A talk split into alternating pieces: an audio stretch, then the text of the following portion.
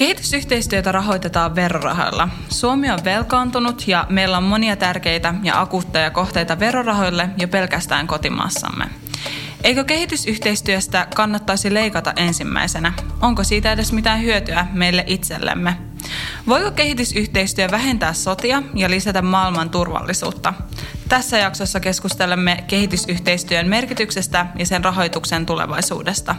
Minä olen toimittaja ja ihmisoikeusaktivisti Sahra Karimi ja tämä on lasten oikeusjärjestö Plan International Suomen Miksi näin keskustelusarja. Tämä on Plan International Suomen. Miksi näin, Miksi näin keskustelusarja.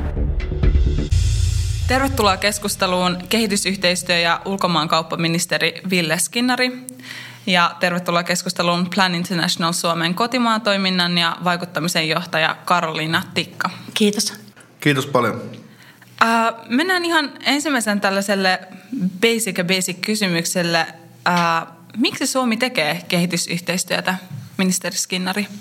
Uskon, että nyt viimeistään Ukrainan sodan pandemian jälkeenkin, niin suomalaisille on entistä enemmän selkeytynyt se, että miksi Suomi tekee kehitysyhteistyötä. Eli kehitysyhteistyö, humanitaarinen apu, niin se on ihan keskeinen osa meidän ulkopolitiikkaa, ulko- ja turvallisuuspolitiikkaa. Eli samalla Suomi tietysti kantaa sitä globaalia vastuuta, mikä meille kuuluu me saadaan paljon kansainvälistymisestä, globalisaatiosta, niin silloin me, meidän pitää myös kantaa sitä vastuuta. Ja Ukraina on tietysti kaikessa raadollisuudessaan elävä esimerkki siitä, miten tämä puolustuspolitiikka, ulko- ja turvallisuuspolitiikka, kehityspolitiikka ja se välttämätön humanitaarinen apu kuuluu kaikki yhteen. Ja tietysti me tehdään töitä sen eteen, että kriisejä maailmassa olisi vähemmän, mutta samaan aikaan maailma on entistä intressipohjaisempi – Demokratioissa asuu valitettavasti vain noin kolmasosa maailman ihmisistä tai vielä vähemmänkin, taitaa olla 28 prosenttia, jos muistan oikein. Eli kyllähän tässä niin kuin tarvitaan niitä ratkaisuja, tarvitaan ratkaisuja, jotka sitten yhteisesti vaikuttaa parempaan elämään. Ja tässä tapauksessa tietysti kun Planin kanssa puhutaan tytöistä, naisista, että pystytään – kehittämään niitä yhteiskuntia, koulutusjärjestelmiä, demokratiajärjestelmiä, tuoda sitä järjestötoimintaa, niin mun mielestä on hyvin konkreettista työtä ja sitä tehdään niin tosi vaikeissa olosuhteissa, niin kuin nyt on nähty. Ja nämä keskinäisriippuvuudet on ilmeisiä ja siinäkin mielessä se työ, mitä Suomi on tehnyt ja mitä me teemme, niin se on äärimmäisen tärkeää ja se maksaa. Se pitää sanoa ääneen. On tietysti populisteille helppoa sanoa, että ilman tällaista työtä niin rahat voitaisiin käyttää Suomeen, mutta mitä sitten jäisi tekemättä? Eli niin kuin aina populisteilla, niin on yksinkertainen lääke moni, monimutkaisiin ongelmiin. Maailma on hyvin monimutkainen paikka. Maailmassa on sotia, kriisejä enemmän kuin koskaan. On ihan itsestään selvää, että Suomen pitää kantaa tätä vastuuta ja sitä työtä me teemme. Te olleet nyt neljä vuotta tässä ministerin tehtävässä, niin mitkä näette tältä pohjalta tärkeimpinä asioina? No maailma on muuttunut paljon ja maailma on muuttunut tietysti paljon epävakaampaan suuntaan ja se on tietysti asia, mikä pitää rehellisesti tunnustaa. Geopolitiikka, geotalous, intressipohjaisuus – se haastaa meidät todella paljon, miten me löydetään niitä yhteisiä narratiiveja, joilla me rakennetaan myös sellaisten maiden, kansojen ja päättäjien hallitsijoiden kanssa, jotka ajattelevat eri tavalla. Samanmielisten kanssa on helppoa ja pitääkin olla, mutta jos ja kun olemme vähemmistö aika monessa paikassa, niin meidän pitää oikeasti miettiä, miten se tehdään. Ja siinä suomalainen lähestyminen on mielestäni varsin tervettä ja rakentavaa, että me yhdessä mietimme niitä ratkaisuja ja teemme niitä.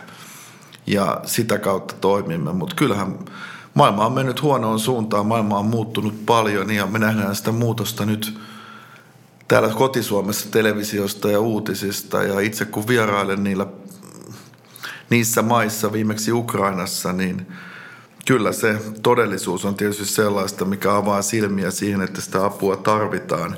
Ja tuloksiakin on ollut. Katsotaan Vietnamia, katsotaan Nepalia, katsotaan Keniaa. Nämä maat ovat kehittyneet, graduoituneet sillä tavalla, että sitä kehitysyhteistyötä ei siinä mielessä enää tarvita. Eli se kehitysyhteistyö on tehnyt tehtävänsä. Sehän tämän koko työn tavoite on. Mutta edelleenkin humanitaarisen avun tarve on valtava – ja se on niin valtava, että jokainen päättäjä kysyy itseltään, että mistä rahat.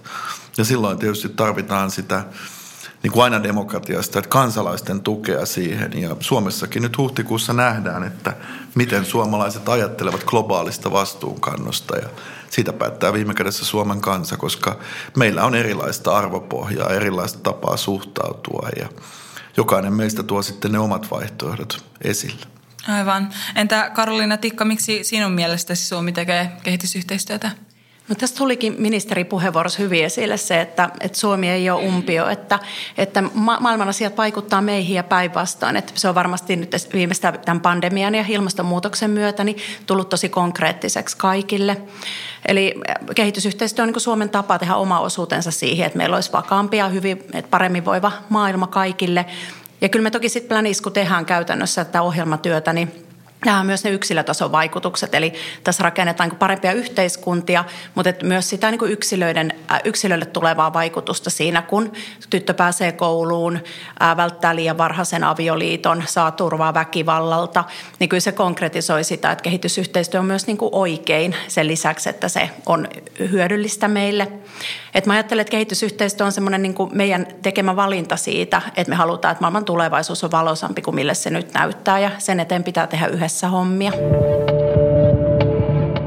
Ähm, Suomi on velkaantunut ja verorahalle on muitakin tärkeitä kohteita, niin mitä mieltä olette, että eikö kehitysyhteistyöstä kannattaisi leikata? No mä ajattelen niin, että koskaan ei ole varmaan sellaista yhteiskuntaa, missä olisi riittävästi rahaa ihan kaikkeen, että rahan käyttö on aina arvovalinta ja tässä hetkessä se oikea arvovalinta ei ole leikata maailman köyhimmiltä ihmisiltä. Et mä hyvin ymmärrän sen, että Suomessakin on nyt taloudellisesti paineita ja tiukkaa, mutta kyllä nämä niin kriisit on osunut kuitenkin vielä kehittyviin maihin pahemmin. Et kun on tullut koronan perään vielä sitten ruokakriisiä ja, ruokakriisiä ja energiakriisiä ja, ja monenlaisen kriisin kertymää kaiken takana vielä vaikuttaa sitten ilmastonmuutos. Et kyllä me nähdään tosi huolestuttava kehityskulku siinä, että moni positiivinen kehityssuunta, köyhyyden vähentyminen, kouluun pääseminen, tasa-arvoisuuden edistyminen niin on kokenut nyt viime vuosina takapakkia. Ja, ja jos halutaan tämmöinen kierre pysäyttää, niin nyt ei ole oikea hetki leikata. Lisäksi mä haluaisin tuoda vielä tähän mittakaava-asiat, että hirveän helposti niin kun, ä, poliitikkoot voi antaa vähän sellaisia niin puolivillaisia vastauksia siihen, että mistä pitäisi leikata, jos halutaan sopeuttaa. Ja ne ei sitten välttämättä ole sit kuitenkaan niitä, niitä summia, millä niin Suomen talouden rakenteet ratkaistaan. Että ihan esimerkkinä vaikka kun jotkut poliitikot esittää kehitysyhteistyömäärärahoja ratkaisuksi niin kuin soten, sote-rahoitushaasteisiin, niin sote-rahat on kuitenkin sit yli 20 kertaa isompia rahoja. Että, että tavallaan e, miten helppo helpolla ratkaisulla näitä ei saada tehtyä, vaan siinä pitää tehdä arvovalintoja ja katsoa niitä isompia rakenteita. Mm. Mitä mieltä Ville Skinnari täällä, että eikö kehitysyhteistyössä kannattaisi leikata? No nämä, ketkä puhuu leikkauksista, niin mä itse toivoisin, että he ymmärtäisivät myös sen, että me tarvitsemme myös kasvua, kestävää kasvua. Ja usein kehitysyhteistyöllä on juuri aurattu sitä latua – myös viennille, kaupalliselle kasvulle ja sitä esimerkiksi Ruotsi ja muut Pohjoismaat ovat tehneet vuosikymmeniä. He ovat aivan, aivan eri tasolla kansainvälistymisessä ja kehitysyhteistyö on yksi keskeinen keino siinä, miten leveät hartiat heillä on myös elinkeinopoliittisesti viennissä. Eli siinäkin mielessä niin on, on selvää, että meidän pitää olla Pohjoismaa – meidän pitää katsoa Pohjoismaita meidän verokkena, aivan kuten me katsomme työllisyysasteessa. Ja kyllä, velkaantumista pitää olla huolissaan, mutta jollei suomalainen talous kasva ja saa uusia vientimarkkinoita, niin ei tämä leikkaamalla tästä parane. Silloin kaikki supistuu ja Suomi surkastuu entisestään. Tämä on poliittinen arvovalinta. Itse haluan tehdä globaalia vastuunkantoa, jossa kehitysyhteistyö on keskeinen osa sitä, koska Kuten äsken sanoin, niin eivät nämä ongelmat tunne maiden rajoja. Jos me katsomme vaikka maahanmuuttoa, ilmastokriisiä, epätasa-arvoa, luontokatoa ja niin edelleen, Nämä on kaikki suuria suuria globaaleja haasteita, joihin pitää yhteisesti vastata. Ja sama koskee ihmisoikeuskysymyksiä, ruokakriisiä. Katsotaan nyt vaikka ihan viimeisempänä näitä viljakuljetuksia, missä Suomi on aktiivisesti maailman ruokaohjelman YK kanssa toiminut. Me pystytään luomaan toivoa, apua. Ja sitten jos katsotaan ihan rahaa, niin meillä on paljon ihan hyviä uusia investointimuotoisia kehitysyhteistyö työkaluja, mutta kyllä se niin sanottu kehitysyhteistyö tukiraha eli, eli lahjaraha on välttämätöntä myös, koska ilman sitä tämä koko järjestelmä ei toimi. Ja sen takia, kun me mennään kaikkiin hauraimpiin maihin, niin meidän pitää ymmärtää, että me tarvitaan kaikkia näitä työkaluja. Investointimuotoista, lainamuotoista, mutta myös lahjarahoitusta. Ja, ja se on se niin sanottu tulevaisuuden malli, jonka itse nyt on nähnyt tässä neljän vuoden aikana, että se pitää kehittää ja sitä pitää laajentaa edelleen. Mutta kyllä sitä kovaa budjettirahoitusta tullaan edelleen tarvitsemaan, että sitä ei kukaan voi kieltää. Onko kehitysyhteistyöstä hyötyä suomalaisille ja jos on, niin mitä? No ensinnäkin me kannamme globaalia vastuuta. Ei kysymys ole vain Suomen tulevaisuudesta, mutta jos nyt ihan katsotaan näiden kriitikoiden kommentteja, niin kyllä mä nyt niin syvästi aina ihmettelen sitä, että se porukka, joka ei puhukaan muusta kuin maahanmuutosta, niin ei tunnu ymmärtävän sitä, että tällä me juuri hillitsemme sitä maahanmuuttoa. Ilman tätä työtä, niin mikä se tilanne olisi? Tai jos katsomme ilmastopolitiikkaa, on ihan kiva, että Suomen sisällä debatoidaan ilmastosta niin pitääkin, mutta ne todelliset ratkaisut tehdään maailmalla. Ne todelliset ratkaisut metsäpolitiikassa, ilmastopolitiikassa, kaiken kaikkiaan tehdään globaalisti. Ja sen takia totta kai meidän pitää olla niissä mukana. Ja kyllähän Suomi hyötyy siinä, että me päästään liimautumaan kansainvälisissä yhteisöissä entistä enemmän vaikutusvaltaisille paikoille. Me saadaan Suoma, Suomen ääni kuuluviin. Ja kyllä tässä on sitten kaupallista taloudellista hyötyä. Mä oon itse ollut tekemässä monta kaupallista sopimusta johtuen siitä, että mun kehitysyhteistyön avulla luotu ne suhteet niin hyviksi – ja on luotu se kestävyys sille maalle, sille kaupungille, alueelle. Tehdä sitten pikkuhiljaa myös kaupallista. Ollaan pystytty luomaan yksityinen sektori. Ollaan pystytty luomaan aitoa yrittäjyyttä, esimerkiksi naisille, tytöille. Niin kyllä siitä on hyötyä sitten myös taloudellisesti, mutta eihän se raha ja talous ole ainut mittari. Meillä on monta mittaria, mitkä me tietysti haluamme nähdä esimerkiksi kestävän kehityksen tavoitteissa. Ja niin, niin kauan kuin esimerkiksi koulutustaso maailmassa nousee, niin silloin me pystymme työllistämään ihmisiä paikallisesti ja sen takia tämä naisten ja tyttöjen koulutus ja siihen liittyvä työ on ollut ihan Suomen ydintä myös kehityspolitiikassa. Aivan. Äh, tähän samaan teemaan liittyen äh, mun seuraava kysymys kuuluukin, että äh, Karoliina Tikka, miten maailmassa jäisi tekemättä, jos Suomi ei rahoittaisi enää kehitysyhteistyötä? No, Suomen kehitysyhteistyöllä on ollut tosi hyviä tuloksia, siitä löytyy hyvä datakin kiinnostuneille, mutta että jos miettii esimerkiksi Planin ja muiden järjestöjen työssä, niin me nimenomaan tavoitetaan niitä kaikkein heikoimmassa asemassa olevia ihmisiä, jotka usein toimii hyvin vaativissa, vaativissa haastavissa ympäristöissä – Eli tavallaan esimerkiksi talouskasvu ei välttämättä tavoita heitä, että vaikka me tarvitaan taloudellisia mahdollisuuksia, elinkeinomahdollisuuksia, niin sitten me tarvitaan myös muun tyyppistä kehitysyhteistyötä, jolla me esimerkiksi tuetaan ihmisoikeuksia. Sanotaan vaikka, että sukuelinten silpominen on hyvä esimerkki tämmöisestä äärimmäisen tärkeästä työstä, mitä kehitysyhteistyöllä pystytään tekemään. Siirrytään seuraavaksi vakauteen ja turvallisuuteen, niin miten Ville Skinnari kehitysyhteistyö edistää vakautta ja turvallisuutta teidän mielestänne?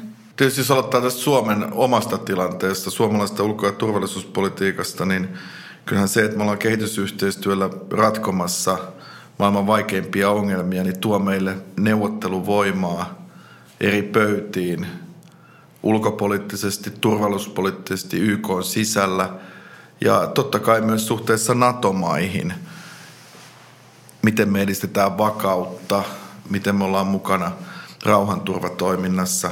Mutta samalla toki pitää katsoa sitä, että kuten sanoin, niin maailma on hyvin intressipohjainen. Että et jos ja kun me tuomme ratkaisuja tasa-arvokysymyksiin, niin se on myös taitolaji, miten niitä rakennetaan, niitä narratiiveja paikallisesti. No sitten tietysti tulee tämä jokaisen maan oman tulopohjan rakentaminen. Ajatellaan vaikka kouluruokaa. Mä olen itse kansainvälisen ruokaohjelman nimittämä kouluruoka suurlähettiläs. Meillä on 70 maata mukana. Niin se kouluruokahan on keskeinen osa koko koulujärjestelmää. Ilman sitä ruokaa, niin aika vaikea kuvitella, että nälkäisenä opiskeltaisiin joka päivä. Ja me on Suomessakin sitä tehty vuosikymmeniä aivan oikein. Niin se, mitä me tehdään OECDn kanssa Pariisista, on tällainen verotus- ja kehityskokonaisuus, jossa me koulutamme, mahdollistamme sen oman paikallisen ansaintalogiikan löytämisen, joka on ihan välttämätöntä siellä paikallistasolla, että se tulopohja, se veropohja syntyy, jotta voidaan kerätä niitä tuloja ja sitä kautta itse rahoittaa sitä järjestelmää.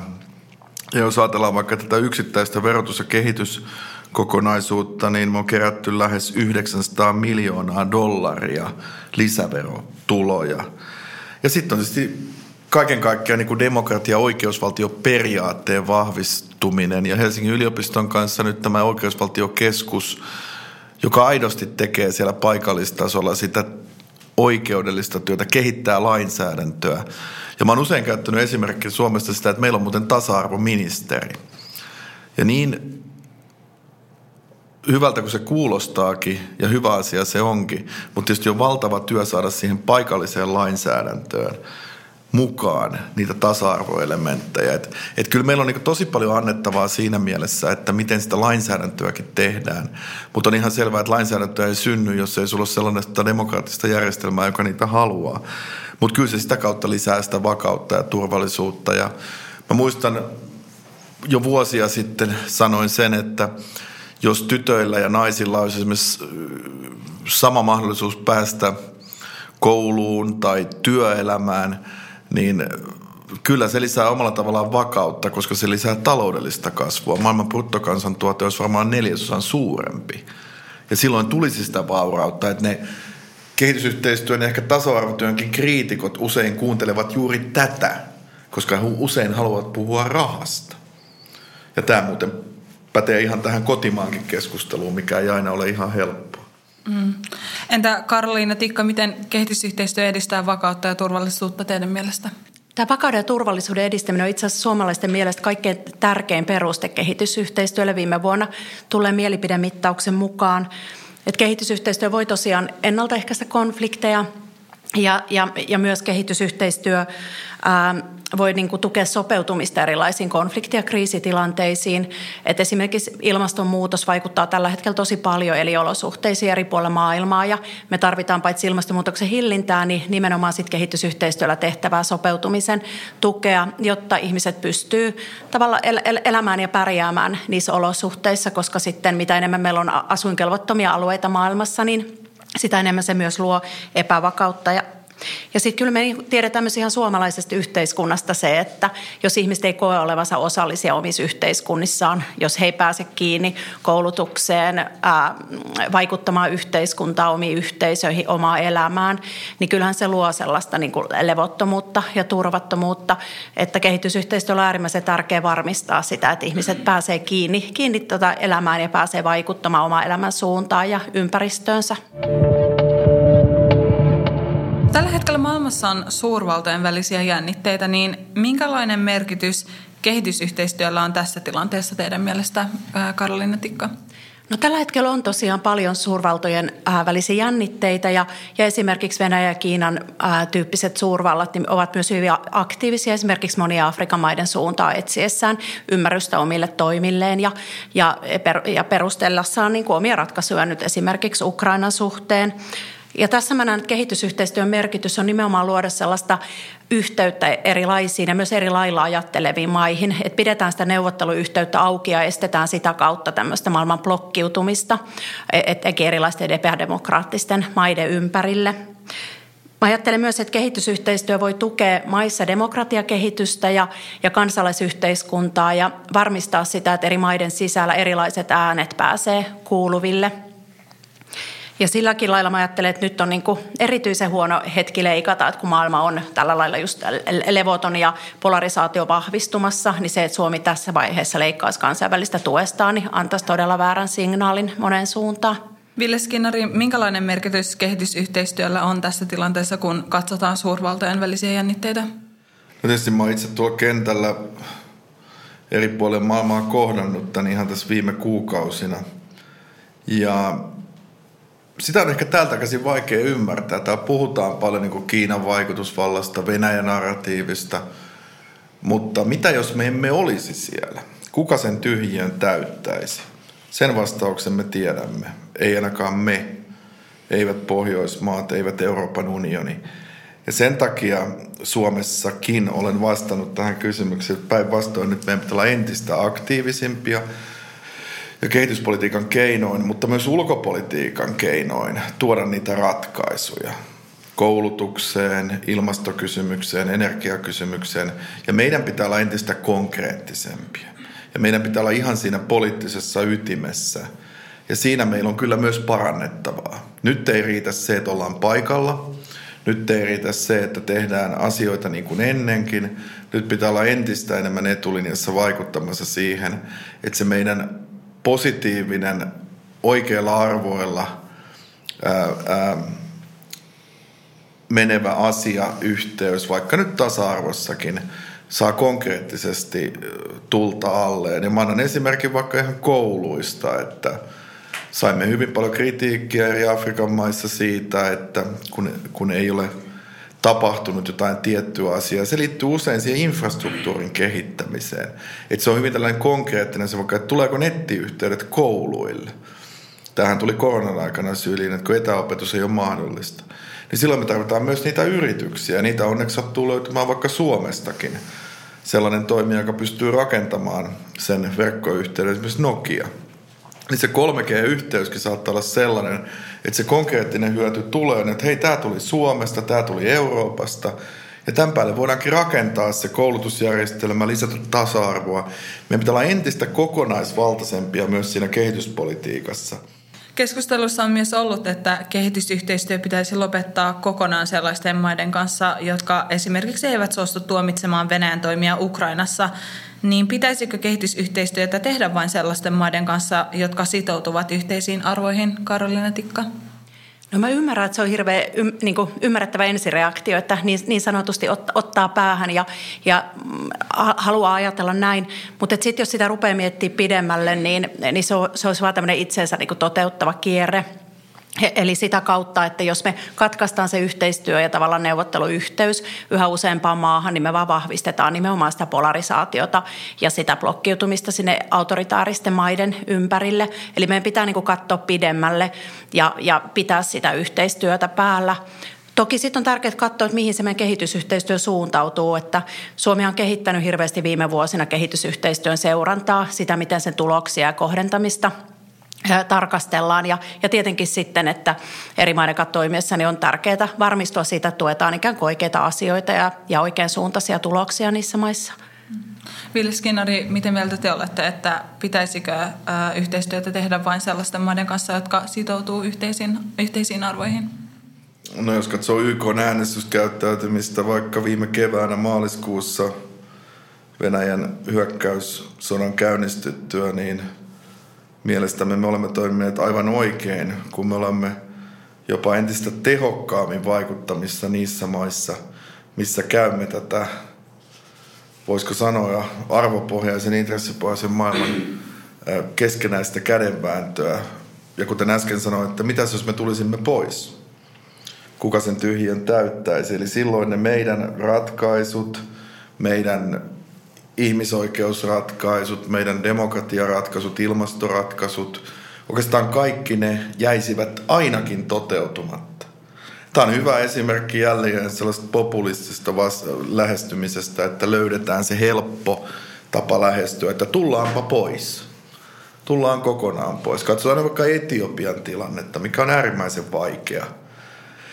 Niin se, että me on pystytty kuitenkin vaikuttamaan siihen, että ratkaisujakin on syntynyt – ja, ja siellä on hyvin yllättäviäkin maita, mitkä ei niin perinteisiä kehitysyhteistyömaita, missä käydään valtavaa kaupallista vääntöä siitä, että kuka saa sen infran ytimen, niin kuin äsken kuvasin. Ajatellaan vaikka nyt rautatieyhteyksiä, kaupunkien rakentamista, smart city, fiksut ratkaisut, kuka ne tekee. Ja tässä päinvastoin me on oltu liian reaktiivisia Eurooppana. Me olisi olla vieläkin voimakkaammin mukana. Eli oikeastaan vastaan kysymyksen, että päinvastoin meidän pitäisi olla entistä aktiivisempia, entistä voimakkaammin tuomassa niitä ratkaisuja. Keskustellaan vielä viimeisenä kehitysyhteistyön tulevaisuudesta. Tosiaan maailman maat ovat sitoutuneet YKssa, että kehitysyhteistyön rahoitus on se 0,7 prosenttia bruttokansantulosta. Niin milloin me saavutamme teidän mielestänne tämän tasan, Karoliina Tikka? Su- Suomessa puolueet on kehityspoliittisessa selonteossa sitoutunut siihen, että 0,7 olisi saavutettu vuonna 2030 tai se olisi tavoitevuosi sille. Ja toki sitä kohti pitää määrätietoisesti pyrkiä. Et vaikka nyt on taloudellisesti haastavat ajat, niin on hirveän tärkeää, että ensi hallituskaudellakin niin pidetään katse siellä 0,7, ettei jouduta taas lähtemään ikään kuin aivan kuopasta, kuopasta sitä tavoittelemaan. Mutta sitten kehitysyhteistyön tulevaisuutta, jos miettii, niin haluan nostaa esille sen, että vaikka kehitysyhteistyö on äärimmäisen tärkeä instrumentti esimerkiksi ihmisoikeuksien edistämisessä, niin me tarvitaan kaikkien politiikkasektoreiden ää, yhteen katsomista ja eri sektoreiden yhteistoimintaa, jotta me saadaan maailmassa toteutettua kestävän kehityksen tavoitteet ja saadaan maailmasta entistä tasa-arvoisempi paikka. Eli Eli toivon, että Suomessa esimerkiksi kauppapolitiikka, ulkopolitiikka ja sitten ja muutkin politiikkasektorit, jotka vaikuttaa meidän niin kansainväliseen toimintaan, niin katsoo samaan suuntaan ja työskennellään samojen päämäärien eteen. Ja ehkä ja vielä se, että kehitysyhteistyössä niin mä ajattelin, että hirveän usein me pyöritellään niin euroja ja numeroita ja linjoja, mutta, mutta että siellä on jokaisen numeron ja jokaisen linjauksen takana niin kyseessä hirveän monen ihmisen ainutkertainen elämä ja se elämän suunta. suunta. Että sille vaan pitää jotenkin jaksaa uskoa, että parempaa kohti mennään ja tehdä hommia sen eteen. Aivan. Äh, Ville Skinnari, mitä mieltä te olette? No suomalainen kehityspolitiikka, niin kuin moni muukin politiikan ala, on ollut todella poukkoilevaa ja sen takia mä oon ylpeä tästä hallituksesta, että meille se kvartaali on 12 vuotta. Se pitää olla ylivaalikautista ja sen takia me ollaan tehty ylivaalikautinen selonteko, johon lähes kaikki eduskuntapuolueet sitoutuivat perussuomalaisia lukuun ottamatta. Ja on ihan itsestään selvää, että tämä pitää olla niin pitkäjänteistä ja me halutaan mennä kohti sitä 07 ja siinä mielessä – täyttää se meidän globaali vastuu, mutta matkaa meillä vielä on. Ähm, enemmän ja enemmän puhutaan tällaisista finanssisijoituksista, jotka tulee olemaan ja on nyt jo painottuneet enemmän, sillä niillä on tuotto-odotus. Ne tulevat niin sanotusti tähän tämän budjettiteknisesti tämän kehyksen ulkopuolelta. Ja nyt meidän pitää tietysti katsoa, että miten me onnistumme niissä, miten niillä pystyy vivuttamaan niin kuin kestävän kehityksen tavoitteita ja olemme onnistuneetkin. Että se on ihan oikein, että niitäkin on tehty.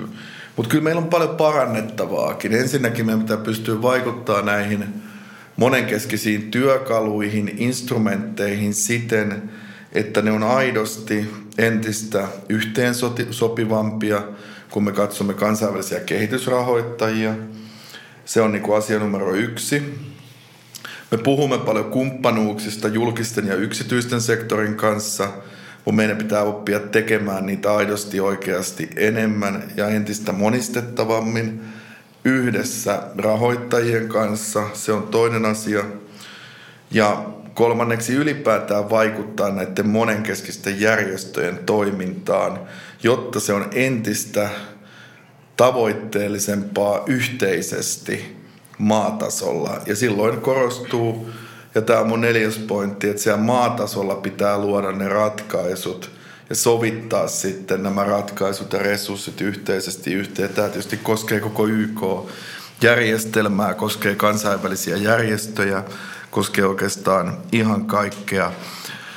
Ja ehkä viimeiseksi sitten tämä eurooppalainen yhteistyö, eli tämä niin sanottu Team Europe-ajattelu, niin sen täytyy nyt toimia.